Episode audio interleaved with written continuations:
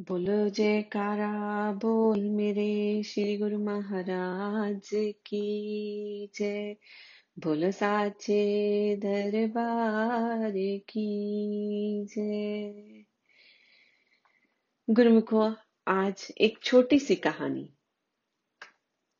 कहते हैं, एक बार एक बौद्ध धर्म में कोई संत थे, उन्होंने सोचा कि चलो साधना करने के लिए कोई अच्छी जगह नहीं मिल रही। तो उन्होंने सोचकर एक नदी के किनारे गए और नाव में बैठ के नदी के बीचों बीच पहुँच गए। उन्होंने सोचा कि ये सबसे अच्छा स्थान होगा जहाँ पर मैं बैठकर साधना कर सकता हूँ, भजन अभ्यास कर सकता हूँ, क्योंकि नदी के बीचों बीच कोई भी डिस्टर्ब करने वाला नहीं होगा। तो उन्होंने वहाँ पहुंचकर अपनी आँखें बंद की और अपना ध्यान अपने मालिक के चरणों में लगाकर बैठ गए काफ़ी घंटे ऐसे ही निकल गए वो बैठे हुए हैं ध्यान में, आँखें बंद करके।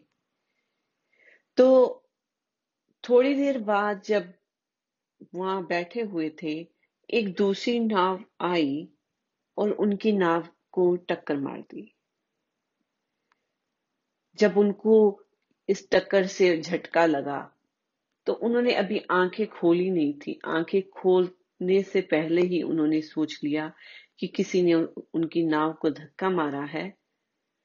तो उसके बारे में बुरा भला सोचने लग गए, उनको गुस्सा आने लग गया। बहुत गुस्सा हो गए अपने आप में कि लाइक लोग चैन से यहाँ पे भी नहीं बैठने देते, कहीं भी चले जाओ भजन करने के लिए कोई अच्छी जगह नहीं मिलती है। पता नहीं क्या क्या सोच लिया। पर जब आँखें खोली तो वो क्या देखते हैं? कि वो अपनी नाव में बैठे हैं और दूसरी नाव में उनकी टक्कर मारी है, बट उस नाव में कोई नहीं है। कि कहीं से रस्सी खुली थी नाव की और वो पानी के बहाव से बहते बहते नदी के बीचों बीच कहीं पे आ गई और उनकी नाव को टक्कर मार दी। तब उनको ज्ञान हुआ कि ये क्रोध मेरे अंदर की चीज़ है। यूजली हम लोग किसी ना किसी को ढूंढते हैं कि किसी को ब्लेम कर दें कि हम किसको ये इस चीज़ के लिए ब्लेम करें कि कुछ गलत हुआ है। बच्चों को कह दें पति पत्नी को कह दें, या किसी माँ बाप को ब्लेम कर दें, या पड़ोसी को नेबर कर दें, किसी ना किसी को हम ब्लेम कर देते हैं। पर रीजन क्या है? हमारी अपनी अंडरस्टैंडिंग जो गुस्सा है प्यार है ये सब फीलिंग्स है। और ये हमारे अंदर ही आती हैं।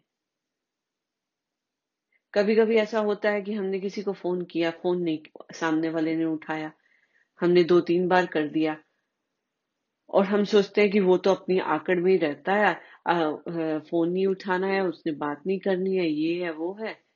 बट कभी कभी डिफरेंट रीजन से सामने वाले ने फ़ोन नहीं उठाया होगा या बिज़ी होंगे या कुछ लाइन डिस्टरबेंस होगी या कोई ना कोई डिफरेंट रीजन हो सकता है। बट हम लोग अपनी माइंड की चेन में बुन लेते हैं कि वो पर्सन हमें अवॉइड कर रहा है और आज से मैं भी अवॉइड करूँगी।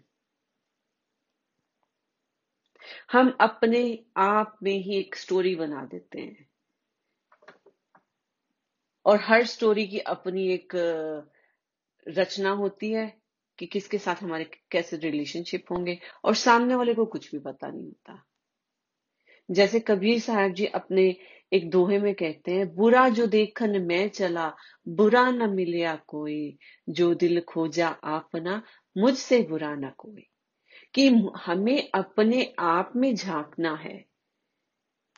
वही श्री गुरु महाराज जी सिखाते हैं कि अपने आप में जब हम बैठेंगे, थोड़ी देर के लिए भजन अभ्यास में बैठेंगे, तब हमें अपनी अच्छाई, बुराई सब धीरे धीरे सामने आने लग जाएगी।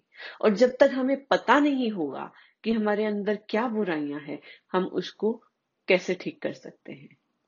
इसीलिए थोड़ी देर हमें अपने आप में बैठना चाहिए। हमने दिन भर क्या किया, उस पर ध्यान देना चाहिए।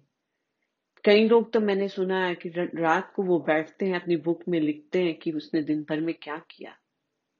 जैसे कोई बिज़नेस पीपल होते हैं बिज़नेस लोग होते हैं, वो शाम को बैठ के अपनी दुकानदारी का पूरा हिसाब करते हैं कि कितना सामान बेचा, कितना आया, कितना कैश फ्लो रहा एवरीथिंग इसी तरह से हमें अपने मन पर कंट्रोल करने के लिए, मन को सुधारने के लिए शाम को हिसाब किताब ज़रूर कर लेना चाहिए कि आज मैंने कितनों के साथ अच्छा किया और कितनों के साथ बुरा किया।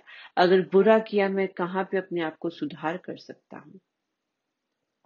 क्योंकि जब तक हमें इस चीज़ का ज्ञान नहीं होगा कि हम किसी के साथ बुरा कर रहे हैं, हम, हमारे मन की जो क्रिएशन है, वो अच्छी जा रही है या बुरी जा रही है, जब तक हमें ये नहीं पता होगा, तब तक हम उस पर कुछ चेंजेस नहीं कर सकते। उसी चेंजेस के लिए श्री गुरु महाराज जी समझाते हैं कि दरबार के पाँचों नियमों को फॉलो करना चाहिए। आरती पूजा, सेवा, सत्संग, सुमिरन, ध्यान, जब इन सब में मन लगा रहेगा तो हमारे अंदर पॉजिटिविटी आएगी नेगेटिविटी दूर होगी। और जब पॉजिटिविटी आएगी तो हमारा मन शांत रहेगा पीसफुल रहेगा। वो सच्चा आनंद मिलेगा। जो हमें कहीं नहीं मिल सकता, सिर्फ़ अपने अंदर मिल सकता है। तो गुरुमुखो, आज से हम यही कोशिश करेंगे, जो श्री गुरु महाराज जी ने हमें नियम दिए हैं, उन नियमों का पालन करेंगे और एक घंटा भजन अभ्यास करते हुए और एक्स्ट्रा क्योंकि अभी कोविड के टाइम पे श्री गुरु महाराज जी फरमाते हैं, जितना ज़्यादा हम भजन अभ्यास करेंगे थोड़ा थोड़ा भी एक्स्ट्रा करेंगे तो उससे क्या है? पॉजिटिविटी क्रिएट होगी इस दुनिया में। गुड एनर्जी क्रिएट होगी और ये महामारी से हमारा छुटकारा जल्दी हो सकेगा। तो इसलिए अपना समय सही चीज़ में लगाते हुए, अपने मन को शांत रखते हुए इस भजन अभ्यास में लगाना है। यही हम हम सच्चे गुरुमुखों की पूंजी है। बोलो, जयकारा, बोल मेरे। श्री गुरु महाराज की जय।